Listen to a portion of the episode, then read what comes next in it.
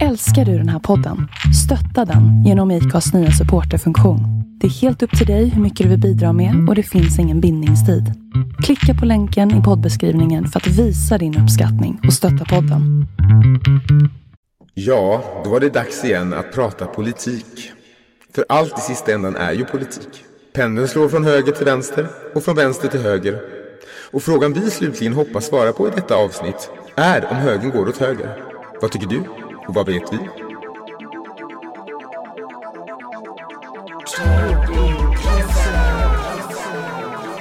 En podcast inspelad i en garderob någonstans i Stockholm.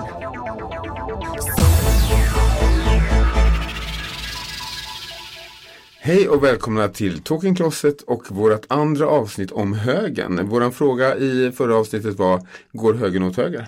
Ja, Och detta är tredje säsongen och vårt som sagt andra avsnitt. Jag heter Christer CJ Järvel. och jag heter Patrik Gren. Och i förra avsnittet så gick vi igenom lite om eh, högens historia, var den kommer ifrån, eh, deras eh, tankegods och eh, vi gick också igenom de olika delarna. För högen är lite mer splittrad än vänstern och det finns olika inriktningar. Exakt, och då delade vi upp det i konservatism som var den första. Ja, eh, nyliberalism som är lite mer ny. Ja.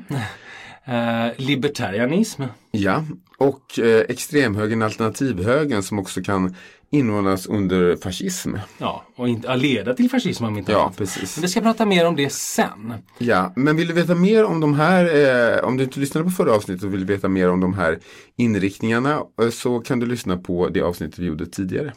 Yes. Men nu ska vi gå in på det vi gjorde med vänstern också, nämligen Kritiken. kritiken. Man kan rikta och eh, svara på våran fråga till slut. Ja. Går högern åt höger? Spännande. Men vi börjar med den första.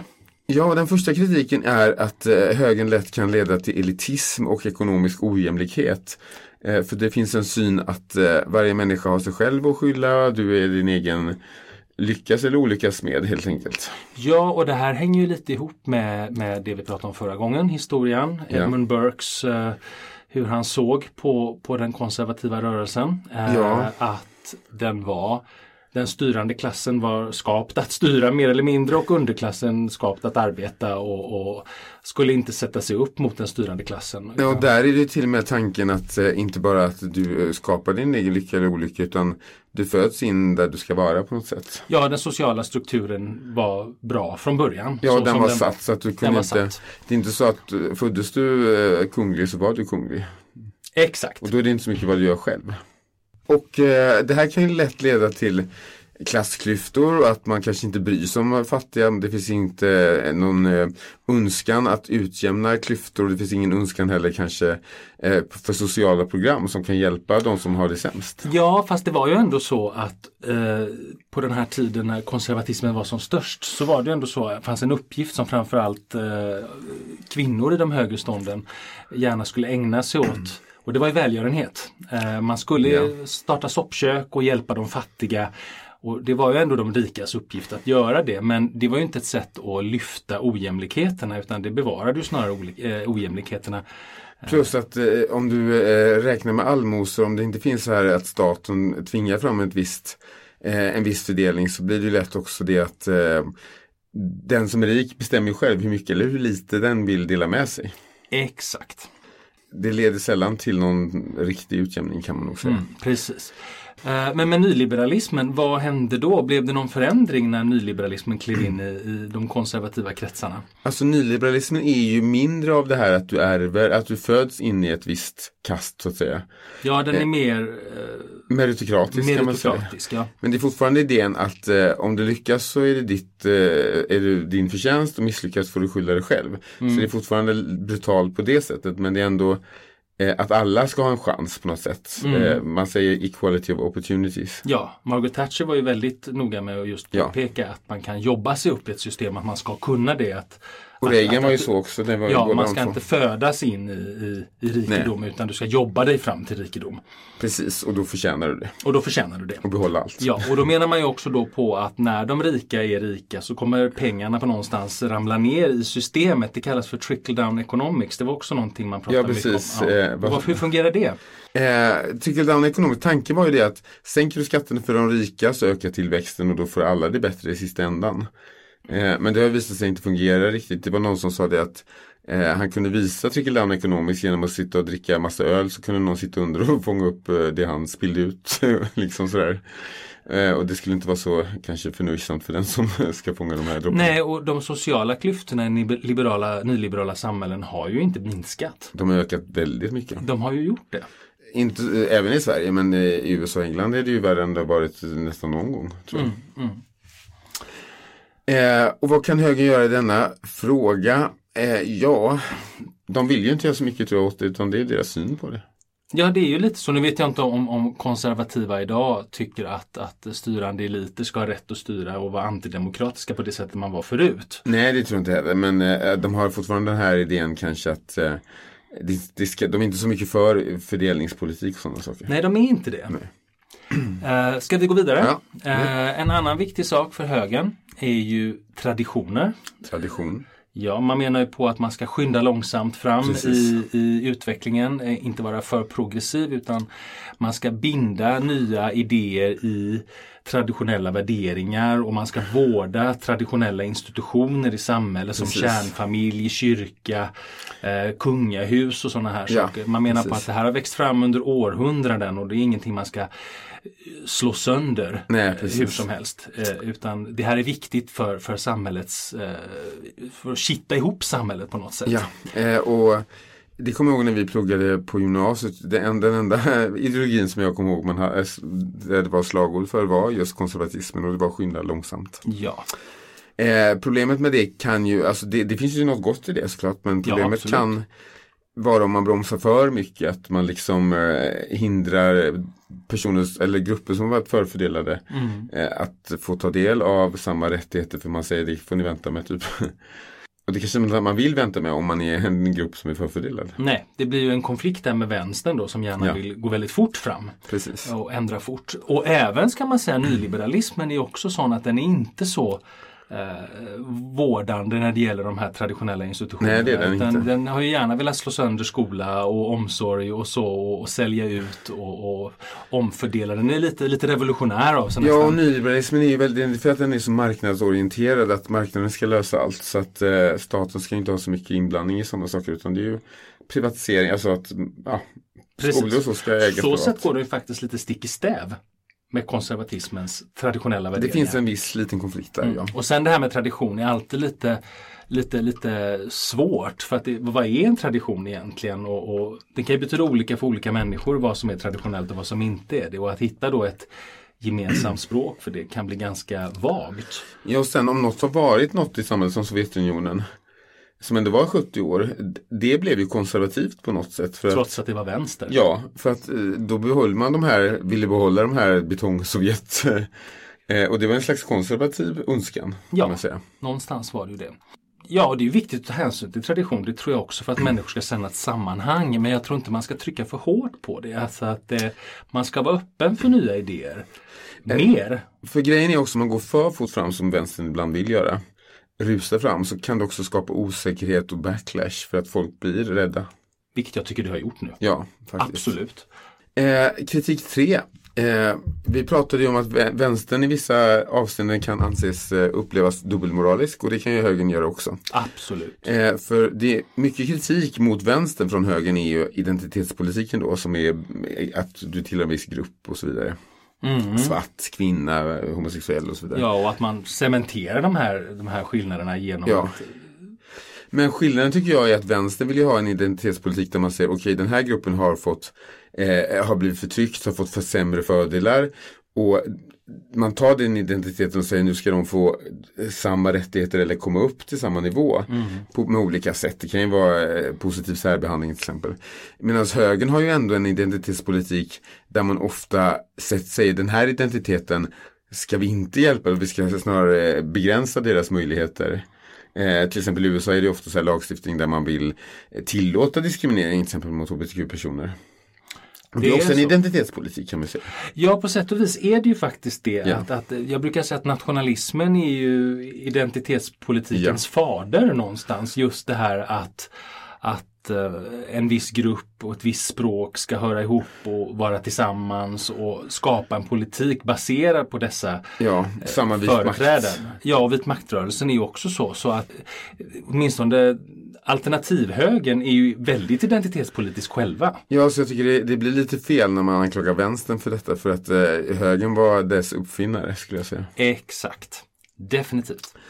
Eh, vad bör högern göra i denna fråga? För det första tycker jag att man borde om man ska ha någon, det är frågan om man ska ha identitetspolitik alls, men om man ska ha det så är det bättre att ha en som åtminstone vill hjälpa utsatta grupper istället för en som bara vill förtrycka utsatta grupper. Det är sant. Eh, och där tycker jag att högern kan vara dubbelmoralisk faktiskt. Absolut, men högern har ju också något gemensamt med vänstern i vissa frågor. Ja, något som tidigare har liksom, eh, associerats mycket med högern är ju antisemitismen. Ja. Men det har ju också börjat eh, associeras med vissa delar av vänstern på grund av Israel och Palestinakonflikten. Det... Ja, och det är lite svårt ibland att dra isär vad som är befogad kritik mot Israel och vad som är ren antisemitism faktiskt. Ja, det kan lätt glida över det ena till det andra. Eh, det finns de som kritiserar Israel som till slut blir antisemitiska i sina uttalanden. Eh, men det kan också vara att ibland använder ju högern det tvärtom då att du, så fort du säger någonting om Israel så är du antisemit. Vilket det är många judar själva som kritiserar Israel. Absolut. Och sen så är det ju så, åtminstone i Sverige, att, att till exempel Sverigedemokraterna då som är det parti vi har längst, det mest socialkonservativa partiet mm. vi har idag i Sveriges riksdag, eh, är ju inte så Israelkritik. Men läser man kommentarer och så i sverigedemokratiska grupper så förekommer väldigt ofta eh, antisemitiska glidningar och så. Uh, jag skulle så att det bubblar lite under ytan där. Alltså. Ja, och det är även, även alternativhögern är, är, är globalt. Eh, George Soros är, ses ju som den stora djävulen och han är en rik jude som anklagas för allt mellan himmel och jord. Eh, och grejen är det att eh, den högen är väldigt Israelvänlig. Men antisemitisk mot judar liksom i största allmänhet. Bara att man, Lite tvärtom mot ja, vänstern. Men man gillar Israel för att de står emot liksom arabvärlden. För man hatar ju muslimer ofta. De som ja. är höger. Antisemitism är ju dåligt oavsett om det är vänster eller höger. Så det, båda bör ändra sig där tycker jag. Sen är det också något som eh, högern har blivit, också något som har hänt mer senare tid. Att högern blir mer och mer eh, verklighetsfrånvänt och vetenskapsföraktande, kunskapsföraktande. Att man gärna går mer på känsla kanske än på forskning? Ja, alltså det här är ju lite, lite svårt för nu högern har ju också på senare år splittrats upp lite Precis. mer i en liberalare höger och en mer socialkonservativ höger.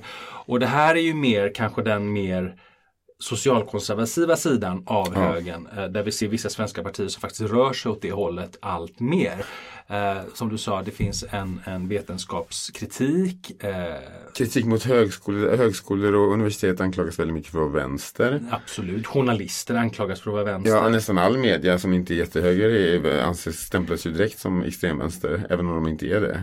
Ja, precis. Och, och ibland kan jag tycka att även eh, resonabla konservativa eh, opinionsbildare faller lite i fällan att gå på de här eh, myterna som, som mm. eh, alternativhögern släpper ut. Vi har ju en, den här att man får inte säga vad som helst i Sverige. Det finns en åsiktskorridor. Eh, och eh, något som man hör hela tiden, man får inte prata om invandring. Jag tycker inte jag har pratat om invandring Nej, men det, senaste 20 jag, jag, jag, jag, tar ju upp här, här, den här nystartade konserva, liberalkonserva tidningen Bulletin då som mm. har varit i blåsväder nu de senaste veckorna. Men tanken med den var ju då att locka till sig konservativa eh, journalister som skulle få skriva fritt och inte vara begränsade av det otroligt vänsterinfluerade media Sverige utan då mm. skulle få prata fritt. Och jag var väldigt nyfiken när den kom först för jag tänkte här ska vi då få läsa vad de här konservativa inte har fått säga. Vad är det de inte har fått säga för någonting? Men när jag öppnade och, och tittade första gången på den så var det ju liksom Det, det, var, det var, samma tugg som man har hört i sitt Facebookflöde och sett i tidningar och så de senaste tio åren. Det fanns ju ingenting nytt. Och det, det, visar ju bara att allt har ju fått sägas. Det är bara en, det är liksom en lögn att ja. man inte får säga vad som helst. Eh, och det andra, det här verk verklighetsförnekande, är också den här idén då, den kommer ju från mer extremhögern då, men att MSN, mainstream media, att, att det finns någon slags eh, nästan eh, konspiration där journalisterna i stort sett på alla de här medierna gått samman och bestämt sig vad man ska skriva om och inte skriva om. Men att det skulle finnas en så stor konspiration där alla kommit överens om saker och alltså det är så orealistiskt och verklighetsfrånvänt. Men jag tänkte vi, vi, Och klimatförnekelse. Ja, vi ska bryta lite för, eh, Eh, Vi ska berätta lite för en intervju. för en politisk väderleksrapport. Men nu ska du vara sådär konservativ igen. Ja. Det, Kan vi inte göra nytt på något sätt? Nej. Eh, Utveckling, progression. nej, eh, vi, vi ska hålla Ja, det alltså som folk känner ja, igen. mm, mm. Mm. Eh, Och när vi kommer tillbaka så kommer vi gå vidare lite på det här, den högersidan som går åt höger och vad som händer med det som är kvar och vad som händer när det går för långt åt höger. Precis, var vi är på väg kanske.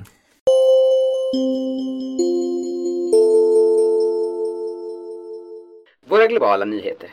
I USA fortsätter livet som vanligt med återkommande massskjutningar. Denna gång var det asiatiska kvinnor som fick stå i skottgluggen. Republikanerna som har förmågan att blockera alla lagförslag i kongressen genom något som kallas filibuster gör att det sannolikt inte blir några nya lagar stiftade tänkta att förhindra mentalt störda och våldsbenägna personer från att lätt få tillgång till snabbskjutande vapen. Men däremot skickar Republikanerna thoughts and prayers som plåster på såren. Så över till Europa. Typ. Det brittiska hovet har åter lyckats skapa rubriker och uppståndelse efter att det blåblodiga exilparet Harry och Meghan låtit sig intervjuas av talkshowdrottningen Oprah Winfrey. I intervjun hintar exilparet att Meghan utsatts för smygrasism från vissa ej namngivna medlemmar av kungafamiljen. Trots att inte en enda människa är särskilt förvånad över detta avslöjande är ändå alla upprörda.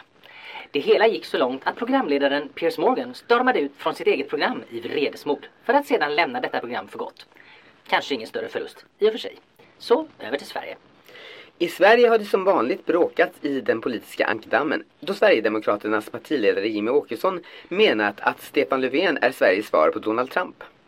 Eftersom Sverigedemokraterna öppet sagt sig stå på Trumps sida i det amerikanska valet, till och med efter det att Kapitolium stormats av Trump-väljare, framstår anklagelsen mot Löfven dubbeltydig. För Jimmy borde det snarast vara beröm till Löfven att efterlikna Trump. Kanske kan det sprida lite kärlek där någonstans, trots allt. Det är dock inga äktenskapsförhandlingar som pågår mellan S och SD, utan snarare mellan SD, KD och M, som alltmer ser ut att bilda ett socialkonservativt block inför nästa val. Kristdemokraternas partiledare Ebba Busch Thor har också varit i ropet den senaste tiden då hon bråkat med en gammal pensionär gällande ett husköp. Kristdemokraterna har ofta propagerat om vikten att respektera äldre och att pensionärer bör behandlas bättre av det svenska samhället. Gör då ett undantag när det gäller husmarknaden. Där är det djungelns lag som gäller. Äta eller ätas helt enkelt. En väskryckning på en gammal tant är fult. Rycka till sig ett hus och en tomt är däremot helt nödvändigt. Och det var allt för den här nyhetssändningen.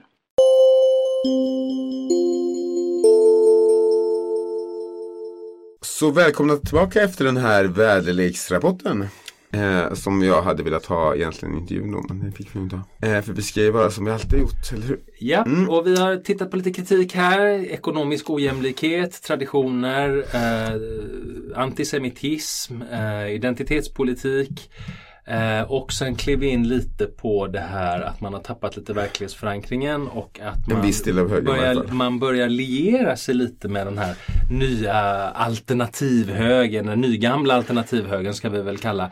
Och, Och det är den- kritik 6. det är nämligen kritik 6 ja. Att man ibland har gjort historiskt och verkar göra nu också.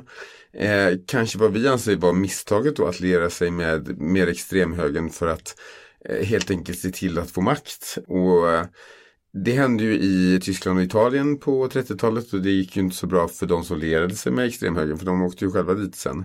Eh, de trodde att de skulle kunna eh, helt enkelt styra de här eh, Mussolini och Hitler men det blev ju tvärtom. Ja, precis. Och det är något vi ser i Sverige också nu.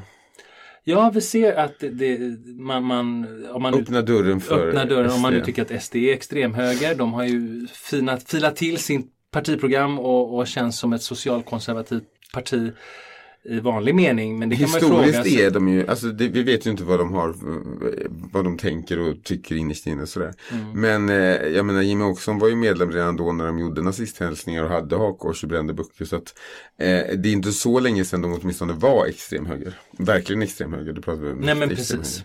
Så är det. Och det är ju samma människor som sitter i partiet idag. Väldigt många är det ju. Som, Så, som så det var eh, åtminstone i ledande positioner. så att det, det, det, Eh. det, det är inte helt säkert att säga att de inte är det. Och, vad, vad vill man vinna med? Är det bara makt man vill vinna med det här? Eh, jag tror det, alltså speciellt Sverige har ju varit väldigt dominerat socialdemokrater dessutom så jag tror att den eh, mer traditionella högern också gärna skulle se en stark stabil eh, maktbas på högerkanten där man slipper eh, vänsterpolitik alls. Mm. Eh, och då ser de väl en möjlighet här eftersom SD faktiskt har väldigt många mandat just nu. Mm, men där, där skulle jag ju vilja säga att jag skulle vilja se att den konservativa, den socialkonservativa högern faktiskt tydligare tog avstånd från vissa av de här mer extrema delarna av alternativhögerns politik. Vilket man inte riktigt tydligt gör idag utan man spelar snarare med lite. Ja, alltså det, och det, det är ju även ibland lite vänstern också faktiskt. Att man försöker sno lite av deras idéer för att vinna tillbaka väljare och så vidare. Alltså att, mm, mm.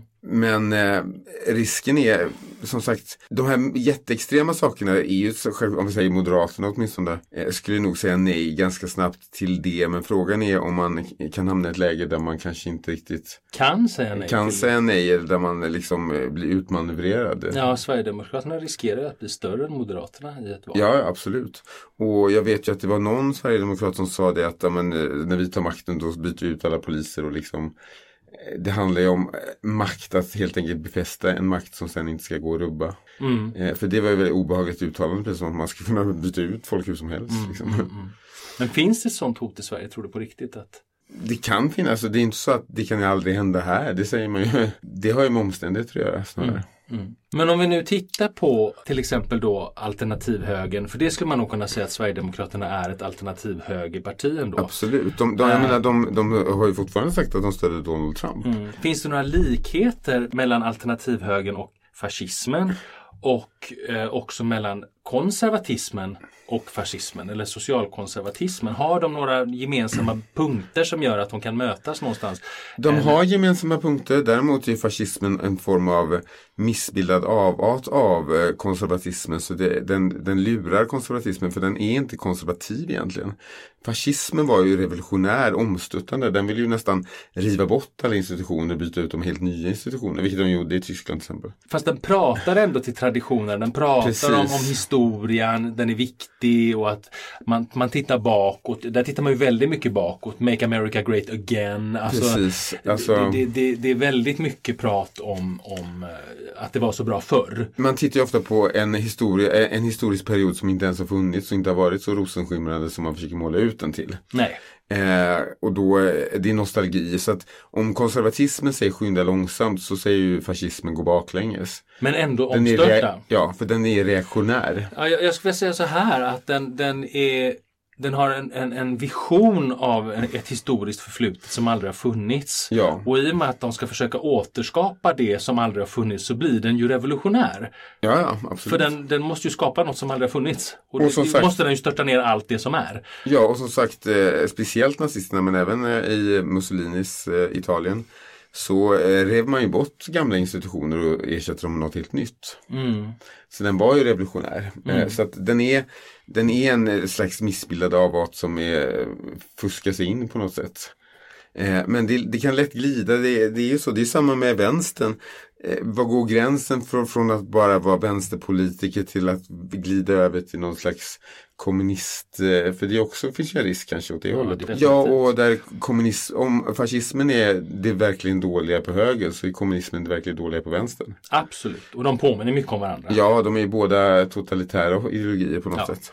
Men jag vet att du har plockat fram eh, en liten eh, skrift av Umberto Eco som är en italiensk filosof och författare.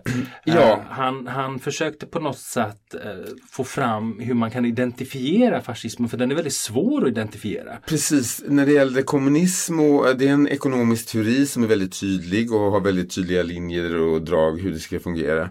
Medan fascismen är lite mer slippery, det, det var svårare. Man kunde inte hitta en rak definition så istället gjorde han 14 punkter som är typiska för fascism. Så ser man väldigt många eller alla de här 14 punkterna då, då, då finns det Fin- Då, då, då, då kan man... varningstecken att det, och, man, vilka, ja, och vilka är de här 14 punkterna? Ska vi bara gå igenom dem snabbt? Eh, väldigt fokus på nationalism. förakt för mänskliga rättigheter för man måste ju rädda nationen och då finns det liksom eh, ändamålen hel- helgar medlen. Eh, man pekar ut en fiende, skapar syndabockar, det är deras fel, det är de här fel. Antingen utomstående eller inom samhället. Eh, som får ta skulden för saker som de inte är skyldiga till. Eh, man prioriterar militär och militär överhöghet, alltså militär är ofta väldigt viktigt inom eh, fascismen. Sexism, typiskt. Eh, och det handlar ju om då att man ser ner på kvinnor. Ofta är det väldigt mansdominerat, väldigt patriarkat. Och SD till exempel är ju väldigt mansdominerat parti. Man vill kontrollera massmedia. Och det är också något som händer nu att man anklagar all media som man inte tycker om för att vara fake. Så den enda media man kan acceptera är ju den media man själv styr på något sätt. Ja. Fixering vid nationell säkerhet.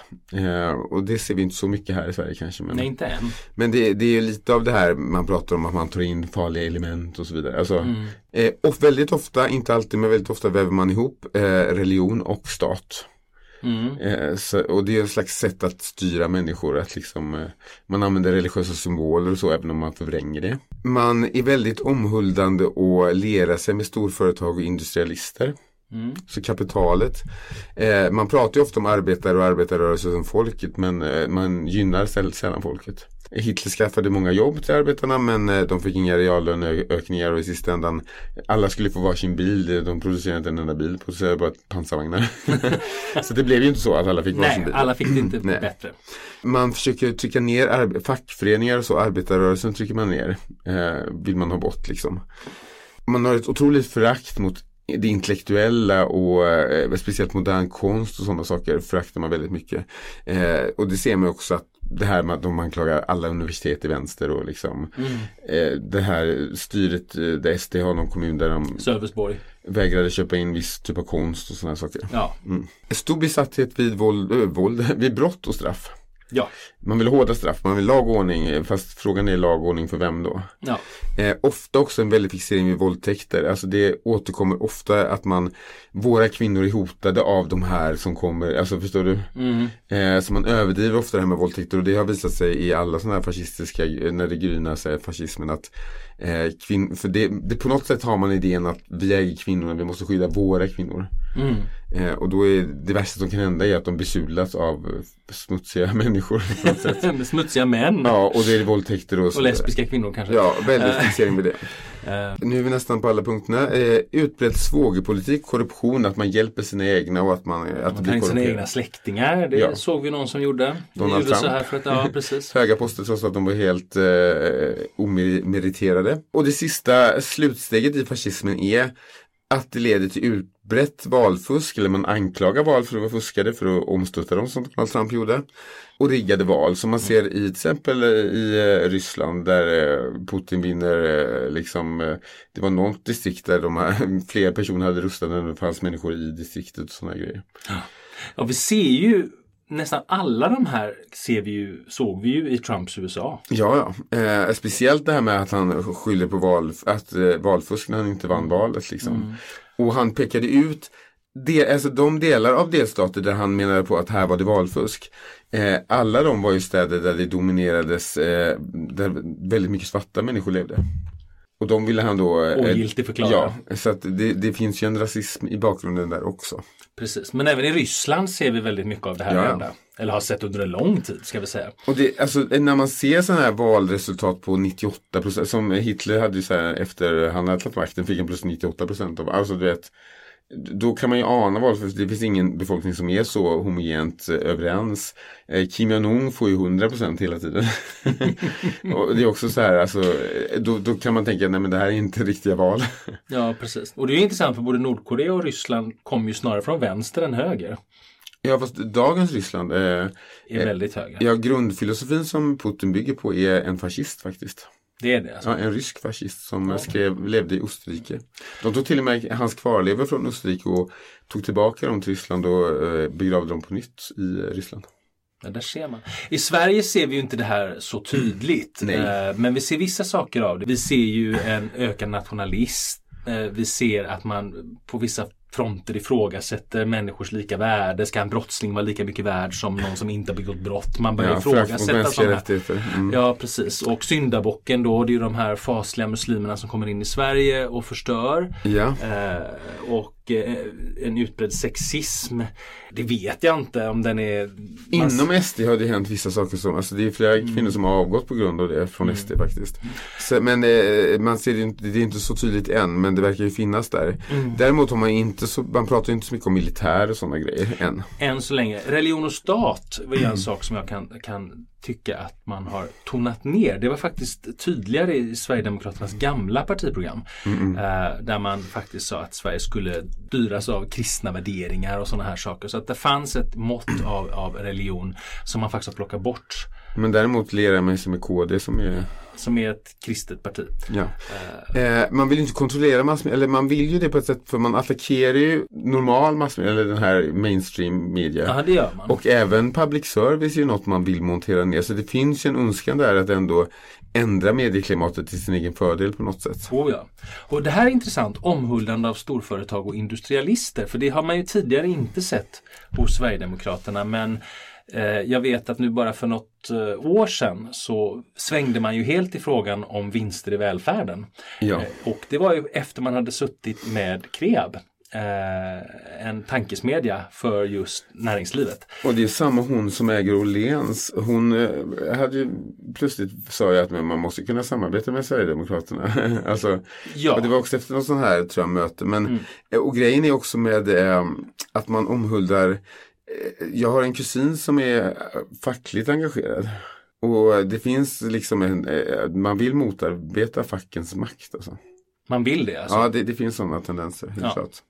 Så arbetare har egentligen inte någon nytta av att rösta på Sverigedemokraterna. Nej men Sverigedemokraterna marknadsför sig på det sättet precis som nazisterna gjorde. Men frågan är, det verkar inte som att det i sista ändan skulle gynna arbetarna. Mm.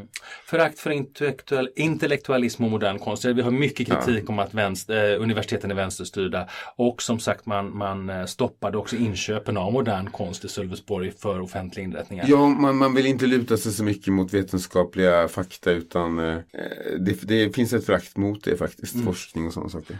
Och våldtäkter ska vi inte prata om. Det är ett väldigt fokus på Ja, det. Och brott, brott och straff också. Jag känner en annan kompis som läste juridik och de läste, ju, de läste även så här eh, rättsteorier och sådana saker. Och eh, det finns liksom väldigt lite belägg för att riktigt hårda straff minskar brottsligheten. Och det ser vi i USA där de har jättehårda straff, ändå är brottsligheten jättehög. Mm. Utbredd svågerpolitik, korruption, bara lite snabbt gå igenom där. Eh, vet jag inte om vi ser så mycket men Sverigedemokraterna styrs faktiskt av fyra vänner som har känt varandra väldigt, väldigt, de kallar det fyras gäng. Eh, som har styrt väldigt, väldigt länge. Och, Ja, och de tog in, eh, jag menar Jimmie Åkessons frus eh, mamma, Mamma. fick sitta i riksdagen. Jag menar, Ja. hon sa ju jättekonstiga saker, där, 400, 400 miljarder miljarder. eller vad det var. eh, så frågan är hur, hur meritokratiskt det var. Mm. Valfusk, alltså det finns ju redan nu det här med att ja, eh, Löfven är Sveriges eh, Trump, alltså en anklagelse då att ni kommer valfuska. Och det kan ju vara lite projektion tänker jag. Absolut. Eller att man försöker då göra så att folk eh, inte riktigt, eh, skapa misstroende för våra demokratiska val, att de inte skulle vara rättvisa. Ja, men det gjorde man redan under förra valet.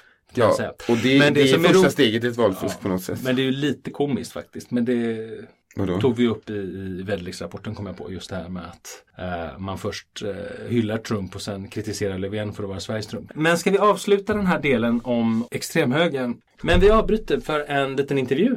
Ja, för vi har träffat en eh, kvinna från ett nytt högerparti som heter Eva Rättrådig Kongrift. Och hon är från det nya partiet Högersocialisterna, vilket är ett konstigt namn. Ja, men hon ska förklara själv. Vi står här nu med Eva Rättrådig Kongrift från partiet Högersocialisterna. Eva. Åh, förlåt. Eva. Så Eva, om vi förstått rätt så är ni ett nystartat parti på högersidan av svensk politik. Så vi undrar varför ni har socialism med i ert partinamn. Ja, vi tyckte ju det lät lite fränt så. Eh, Det var ett rent estetiskt beslut, helt enkelt. Så er politik har inga socialistiska drag alls då eller? Nej, nej, nej, inte alls, inte alls. Eh, Det är bara för att det lät bra. Eh, så, Så du tänker inte att detta kan ge associationer till nationalsocialismen som också står långt till höger men ändå har socialism i namnet? Nej, vi, vi är inte så nationalsocialister. Vi är högersocialisterna. Den enda vägen framåt. Okej, så vad är då er politik? Alltså, vi är ett socialkonservativt parti med libertariana tankar om statens roll i samhället. Mm, det låter ju som en motsägelse. Libertarianer vill ju ha minimal stat och maximal frihet för individen. Medan socialkonservativa ser en större roll för staten och mer inblandning i individens privatliv. Hur får ni ihop detta? Eh, ingen motsägelse. Eh, maximal frihet under ansvar. Statens roll är att värna kärnfamiljen och lagstifta bort så kallade alternativa familjer som man talar så mycket om idag. Eh, staten ska också en gång för alla spärra in alla missbrukare och, och annat löst folk. Men då ger ni ju ändå staten en ganska stor roll. En libertarian skulle snarare säga att individen själv får välja vilken familj som passar henne och eh, de mer extrema libertarianerna skulle säga till exempel att droger inte ska lagstiftas om alls utan individen ska få göra som de vill så länge det inte skadar någon annan helt enkelt. Så när du säger att staten ska jaga missbrukare och lagstifta om vad som är en okej familj eh, kan, då kan man väl inte säga att er politik är libertariansk? Det har jag väl aldrig sagt heller. Menar du att er politik, att du aldrig sagt att er politik är libertariansk eller att ni inte vill att staten ska lägga sig i familjebildning och jaga missbrukare? Nej, Ingenting av detta har jag sagt. Men du sa ju alldeles nyss att er politik var socialkonservativ och liber- libertariansk och att ni ville värna kärnfamiljen genom lagstiftning samt spärra in missbrukare. Nej, men, nej, det har jag väl inte sagt något sådant. Fake news, det är bara det. Vi vill ha en, socialliberal politik med en nyliberal syn på sociala frågor. Men det går ju inte heller ihop. Det är ju tvärt emot vad du sa alldeles nyss. Nej du, det var ju precis det jag sa förut. Det är ju därför vi har ordet eh, socialism i partinamnet. För sociala program är ju trots allt socialism. Och så står vi ju så långt till höger. Jaha, så det var inte ett estetiskt val trots allt då alltså? Vad va, va var inte ett estetiskt val?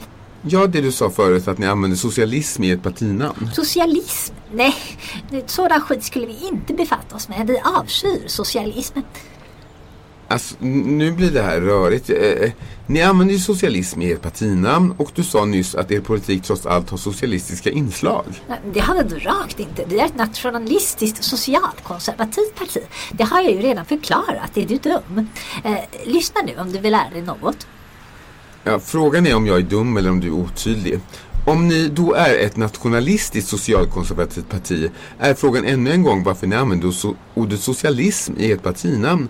Speciellt om ni avskyr socialism. Kan du förklara det här för lyssnarna? Det var ju ett rent estetiskt val. Det har ingenting med vår politik att göra alls. Herregud vad veligt alltså. Förlåt? Eh, nej, ingenting. Jag sa ingenting. Eh, men eh, då är frågan så här. Om ni har socialism i ert partinamn bara av estetiska skäl, är inte det då lite av falsk marknadsföring om ni avskyr socialism och står i motsats till socialistisk politik? Fast alltså, vi, vi avskyr ju inte socialism. Eh, lite socialism i alla form av sociala program behövs ju trots allt för ett fungerande samhälle. Det förstår väl alla? Men det här blir ju jättekonstigt. Först säger du en sak och sen säger du tvärtom. Är Det det, ett inte. jo, är det ett estetiskt val eller är det så att ni har socialism i er politik någon form? Det är ett estetiskt val. Men du sa ju förut att ni hade socialism i partiet. Nej, det har jag aldrig sagt. Jo, att vissa sociala program måste man ha, sa du. Vi är ju ett nationalistiskt socialkonservativt parti. Åh oh, herregud alltså. Ja, eh, det var ju rörigt. Va- Vad är det som är rörigt? Allt du säger. Du får förklara det lite tydligare, jag förstår inte. Alltså jag förstår inte vad du säger alls. Du, du, du säger en sak och sen säger du en annan sak. Vad, vad, vad står ni för egentligen? Står ni för någonting alls? Alltså vi tycker det är bra med sociala program så därför kan ju socialismen vara bra till viss del och ta in i vissa delar. Men ni avskyr socialism sa ni precis. Nej, vi avskyr inte socialism. Det sa du ju. Aldrig sagt. Jo, det sa du. Aldrig. Jo, sa- Nej. Jo. Ja, då var vi tillbaka i garderoben efter denna mycket märkliga intervju. Ja. Yes. Och nu ska vi väl försöka avrunda lite grann. Vi ska Ja. börja med att titta på fascismen som inte är en sån enhetlig ideologi utan som är ganska motsägelsefull. Ja, faktiskt. Ja, eh, och hur, hur, tänker, hur tänker vi då? Eh, Ja, alltså för det första, något som jag gärna vill ta upp är ju det här med att eh, fascismen, det, den är destruktiv, alltså det, det, blir aldrig bra. För nu kan man tänka, ja vi provar fascismen på nytt för att se om denna gången blir det bra. Men fascismen har en destruktiv stråk i sig och det är det här att eh, man vill ju avgränsa, det här är vi och det här är dem, det är väldigt mycket vi och dem. Mm. Eh, och vi är de bra och de är de dåliga ska bort. Problemet är att eh, den här cirkeln, vad som är acceptabelt och vilka som är de godtagbara. Som är inne i gruppen så att. Den minskar ju allt eftersom man rensar ut. Om vi tänker eh, Hitler och judarna. Först var det ah, heljudar och sen halvjudar och sen fjärdedelsjudar och så vidare. Så fanns det ingenting kvar. Nej, och- och det var liksom, ja. Det är samma högen, eh, den här al- alternativhögern som de kallar sig idag. Eh, I vissa grupper är de liksom så här, ja men vi, vi accepterar gays men inte trans. Men den dagen trans är borta då kommer de inte acceptera gays. Och det var samma svarta och vita från början. Räknades inte italienare och, och irländare som vita. Judar var inte vita. De anses som vita nu. Men risken är att man, om man skulle lyckas få bort svarta att sen, ja men då är inte judarna vita längre. Alltså att det slutar aldrig. Det, det ska bara bli renare och renare och till slut, alltså det blir väldigt destruktivt. Mm. Eh, och det är väl ingen motstridighet men det är ändå en, ett tecken som visar på att fascismen inte fungerar. Plus att den är ju reaktionär så att man kan inte gå baklänges så fungerar inte livet. Liksom. Och sen har vi det här som vi pratade om lite tidigare hur fascismen alltid talar till folket. Man säger sig stå på folkets sida. Ja. Men man har ju också historiskt också lierat sig med, med storkapitalet och inte med arbetarna. Man har inte stått på folkets sida egentligen. Nej, Och sen är frågan på varje folket. ja, vad är Det folket? har man också definierat som man vill lite grann. Och eh, det finns ju mycket kritik från eh, den här eh, alternativhögern mot multikulturalism. Samtidigt har ju fascismen historiskt i varje fall velat bygga imperier. Och alla imperier har varit multikulturella. För det, det, det, det ligger ju i imperiebyggets... natur, du kan Natur. inte bygga ett imperium annars. Jag menar romarriket var multikulturellt. Eh, Storbritannien var det också. Så det, Det blev ju det. Ja, det blev ju det. Och någon som de målar upp som liksom den här konservativa försvararen är ju Putin då. Men Ryssland är ett multikulturellt samhälle med stor andel muslimer i vissa delar av Ryssland. Eh, och jag hörde tal där Putin själv eh, berömde multikulturen och sa att det, det Ryssland är, kommer alltid vara multikulturellt. Men utåt mot EU så marknadsför han sig som en snarare eh, kristen, vit, eh, konservativ Ja, och multikulturell är ju inte bra för Europa enligt Putin. Nej, eh, och, så att det, han talar dubbelspråk så det finns något falskt där. Det gör det absolut. Eh, vem är förvånad? eh, sen kan vi prata om lite konflikter inom högern för vi sa ju att högern är uppdelad i många delar. Ja, och det har ju varit så att konservatismen blev ju inspirerad väldigt mycket av nyliberalismen på 80-talet. Ja, Och då klev ju mycket liberala idéer in i traditionella konservativa rum. Eh, vilket också gjorde konservatismen mer liberal. Alltså vi såg ju själva på 90-talet hur, hur eh, högerpartier som, som Kristdemokraterna och Moderaterna plötsligt svängde i frågor om, om eh, homosexuella och, och, och gay, trans, eh, äktenskap för dem och sådana saker. Och även en stor konflikt är just för att den gamla konservatismen var ju egentligen kollektiv, nationen. Eh, man såg Det gemensamma Ja. språket, de gemensamma institutionerna. Ja, eh, medans eh, nyliberalismen är extremt individualistisk. Ja, där är det ju var och en för sig själv. Man, Ja. man skapar sin egen lycka som du sa. Och det, there is fram. no societies, alltså det finns bara människor. Ja. Eh, och där, det är en stor konflikt där och nu börjar högern gå igen lite mot det här kollektivistiska igen faktiskt. Ja, man ser ju då, det här blev ju en spricka efter senaste valet, Mm. där de nyliberala partierna som i riksdagen idag är främst Centern och eh, Liberalerna Mm. splittrades från just KD och Moderaterna Ja, som går mer åt höger. Så vi ser ju både en, en gång åt både vänster och höger här. Ja, det Eh. I, I svensk politik i varje fall. Eller jag skulle säga att Centern och eh, åtminstone Centern har stått ganska stilla. Det är snarare att högern, den de andra högerna har gått mer åt höger. Ja, jag skulle vilja säga att Centern är ett ganska intressant exempel. För har vi Centern som utgångspunkt som faktiskt har stått ganska still i sin politik så ser vi hur resten av politiken rör sig åt höger. För när, när Annie Lööf tog över Centern då blev hon ju beskylld för att vara extremt nyliberal och, och, och föra en nedmonteringspolitik och hon var väldigt, väldigt höger. Ja. Och omfamnades glatt av moderater och kristdemokrater in i, i högerns famn. Men allt eftersom politiken rör sig åt höger och Centern står still så flyttas de ju åt Socialdemokraternas håll som också rör sig åt höger. Ja, Och idag så ses ju nästan Centern som ett vänsterparti. Jo, Utan att ha ändrat sin politik. Det är, sam- intressant. Det är samma med det här att de anklagar i stort sett all mainstream media för att vara extremt vänster. Men jag menar om du bara tittar tillbaka eh, när vi var lite yngre, DN eh, och ännu mer SvD var ju snarare högertidningar. Absolut. Eh, lätt lutning för DN, lång lutning för SvD. Och de, de har inte ändrat innehåll så mycket utan det är snarare att eh, de ses nu som vänster på något sätt för att allt har glidit åt höger. Ja men precis. Faktiskt. Och det, det här är en influens från USA också skulle jag vilja säga. Där, där vänster och liberal alltid har varit eh, lik, ja, det har varit ett likhetstecken mellan de två. Och det börjar vi se här i Sverige också att liberala partier som Liberalerna och, eh, och Centern idag ses som vänstervridna. Eh, Ja, och i USA skulle jag säga att de har ju ett parti som är center-right, som är Demokraterna och ett parti som är ett extremt högerparti Republikanerna. De har inga riktiga vänsterpartier. Nej. De har vissa politiker som är Bernie vänsterriktade. Sanders som är mer vänster. Ja, han är ju vänster, men, men eh, partiet i sig är ju inte det. Nej. Eh, och det blir intressant nu med Liberalerna för de, de håller ju på att slitas itu totalt. Liksom. Ja, frågan är om de överlever det här. Ja, och det är ju intressant att se om de går åt vänster eller åt höger. Eller rättare sagt om de står kvar eller om de går åt höger skulle jag Ja, säga. om de behåller sin position i riksdagen. Då kanske de ska byta namn från Liberalerna tillbaks till Folkpartiet igen. Mm, Med V, Folkpartiet. Folkpartiet, Nationalisterna. Folkpartiet Nationalisterna. Eh, ja, vem vet. Men det var väl allt vi hade för idag. Ja, men vi kan väl ändå avsluta med att säga att eh, ja, högern går åt höger. Det gör. Senaste tiden kan Inte säga bara det. högern, allt går åt höger. Ja, Utom Centern.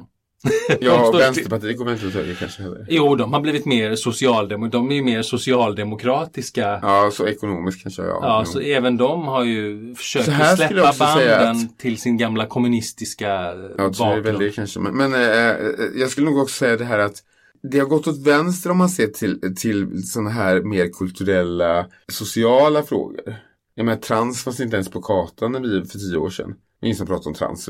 Alltså, Nej, jag vet. eh, och det är mer en grupp som har fått uppmärksamhet och så. Så att, så sätt har det glidit åt vänster men ekonomiskt har ju alla partier glidit åt höger de senaste 30 åren.